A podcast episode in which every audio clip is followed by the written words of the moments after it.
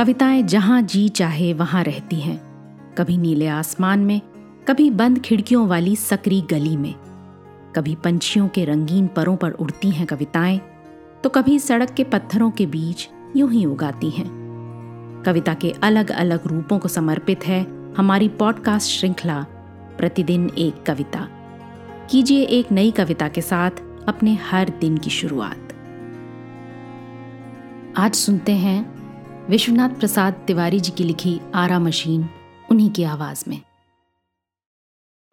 चल रही है वह इतने दर्प में कि चिनगारियाँ छिटकती हैं उससे। दौड़े आ रहे हैं अगल बगल के यूकिलिप्टस और हिमाचल के देवदारू।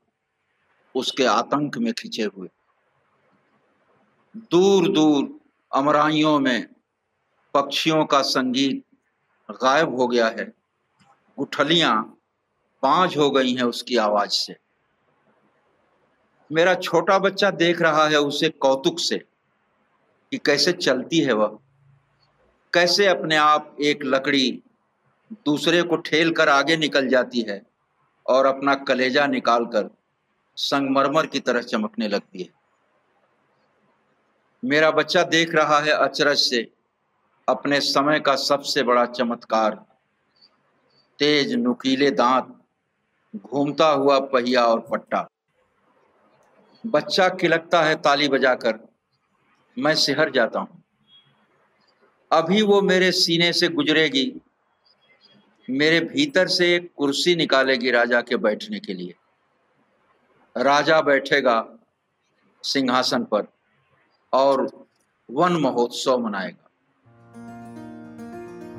आज की कविता को आप पॉडकास्ट के शो नोट्स में पढ़ सकते हैं। आप जहाँ भी प्रतिदिन एक कविता सुन रहे हैं, वहाँ अपने कमेंट्स शेयर करना ना भूलें। अगर आप चाहते हैं कि नई धारा रेडियो की ये प्रस्तुति हर सुबह आपके व्हाट्सएप पर आ जाए तो हमें इस नंबर पर मैसेज भेजें। Seven four two eight seven seven five three seven six कल एक और कविता के साथ फिर मिलेंगे।